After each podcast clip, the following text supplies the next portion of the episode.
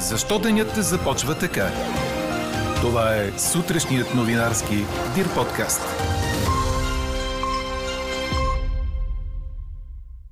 22 годишен е задържан за стрелбата в търговски център в Копенхаген. Украинските сили се оттеглиха от Лисичанск. Слаб интерес към частичните местни избори у нас. А днес ви питаме, ще сложите ли доброволно маска заради новата COVID вълна? Говори Дирбеге. Добро утро, аз съм Елза Тодорова. Чуйте подкаст новините тази сутрин на 4 юли. Горещо слънчево и сухо време за днешния понеделник прогнозира синоптика ни Иво Некитов. Температурите ще са от 32 до около 36 градуса, на места до 37. Съветите при такова време са носете си вода и се обличайте с свободни леки и светли дрехи. Избягвайте да сте на открито от 12 до 16 часа. Днес се очаква да започне работата на групата за съставяне на програмата на кабинет с кандидат премьер Асен Василев. Очаква се тя да постави ясни задачи и срокове за период от 6 месеца. Акцент ще бъде и законодателната програма, отбелязва БНТ. През уикенда от Продължаваме промяната проведоха срещи с БСП, Демократична България и петима независими народни представители, отцепили се от има такъв народ. До края на седмицата ще стане ясно дали правителството ще събере подкрепа. При слаба избирателна активност протекоха частичните избори за кметове на различни места в страната. Спокойно, без жалби за нарушения, но и със слаб интерес, обобщи изборния ден в община Нова Загора говорителят на Общинската избирателна комисия Християна Юрданова, цитирана от БНР. Избори имаше и в Ракитово и още пет села в страната. Окончателните резултати все още не са обявени. Стрелба в търговски център в Копенхаген взе три жертви, други трима са в критично състояние. Властите отправиха призиви да не се разпространяват кадри от нападението, задържан за което е 22 годишен мъж. Мотивите му за сега са неизвестни. Няма доказателства за расистки подбуди. Не се изключва и версията за терористична атака. В италианските Алпи пък се стигна до друг смъртоносен инцидент. Най-малко шестима загинаха, а 8 са ранени след като ледник се срути и предизвика лавина. Десетки са изчезнали. Ледникът Мармолада се издига над 3300 метра и е един от най-високите в италианските Алпи, отбелязва Франс Прес. Възможно е рухването на ледената маса да е свързано с необичайно горещото за сезона време в Италия. Говорител на спасителните служби каза за телевизия Рай, че тези дни на върха на ледника са измерени 10 градуса, което е изключително висока анормална температура, отбелязва Associated Press. Украинските сили са се оттеглили от Лисичанск.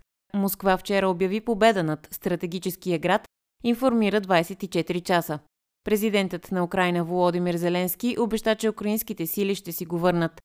Лисичанск бе последният бастион на украинските сили в Луганска област. С падането му се отваря пътят на руските части да атакуват Донецка област. Четете още в Дирбеге! Пред 3000 фенове в зала Арена Армеец, волейболните националки на България изпълниха голямата си цел и запазиха мястото си в елитната Лига на нациите, предаде Корнер. Ловиците победиха с 3 на 1 гейма Полша в последния си матч от турнира. Най-резултатна за нашия тим беше Мария Юрданова с 22 точки. Нася Димитрова прибави 15, а Силвана Чаушева завърши с 11. Така България завършва над преварата на 13-то място в класирането, което се оказа достатъчно за запазване на квотата ни в елитната надпревара. Водените от италианския спец Лоренцо Мичели националки записаха 4 победи и 8 загуби този сезон. Чухте сутрешния новинарски Дир подкаст.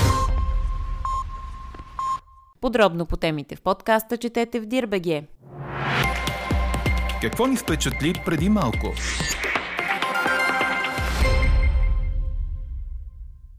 Режим на водата в 21 век в Европа може би изглежда невероятно за някого, но различни обстоятелства водят Италия и Германия близо до този сценарий.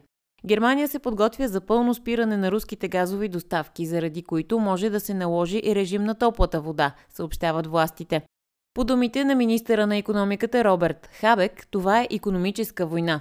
Към него се присъедини и президентът на Германската федерална мрежова агенция Клаус Мюлер. който предупреди, че последствията от спирането на газа от Русия скоро ще бъдат усетени и от крайния потребител. В Германия има 43 милиона жилища и половината от тях се отопляват на газ. В Италия пък потреблението на вода по принцип, а не само на топла, се ограничава заради голямата суша в редица градове и селища там. Най-сериозно е положението в Паданската равнина по поречието на река По. Правителството подготвя указ с национален обхват за овладяване на ситуацията. Няколко северни области са в извънредно положение, след като нивото на реките е рекордно ниско от над 70 години насам. Заради това в градове като Верона и Пиза и не само е забранено да се използва питейна вода за напояване на градини, игрища, басейни или миене на автомобили. Нарушителите се наказват с до 500 евро глоба. А какво ще кажете за това?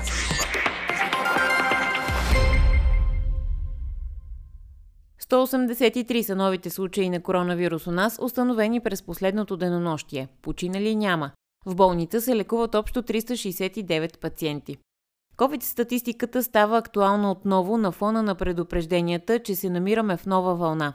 Според прогнозата на математика от БАН, професор Огнян Кунчев, пред нова телевизия, цитирам, най-опасно ще бъде в София и по Черноморието. Затова той препоръчва да слагаме маски в затворени помещения, магазини и в градския транспорт. Най-притеснителен в нашия регион е драстичният ръст на заразените в Гърция, която традиционно е предпочитана дестинация за лятната почивка на българите и съседите ни от Балканите. Страната отчита понад 16 000 заразени дневно. На този етап маските там са задължителни за носене само в градския транспорт и на фериботите. Островите са сред най-засегнатите от COVID-вълната, но здравните власти в Гърция не връщат задължителния тест за влизане в страната за сега, отбелязва 24 часа. А ние ви питаме, ще сложите ли доброволно маска заради новата вълна от COVID-19? Гласувайте и коментирайте по темата в страницата на подкаста. Най-интересните ваши мнения ще цитираме в обедния новинарски подкаст в 12. Слушайте още, гледайте повече и четете всичко в Дирбеге.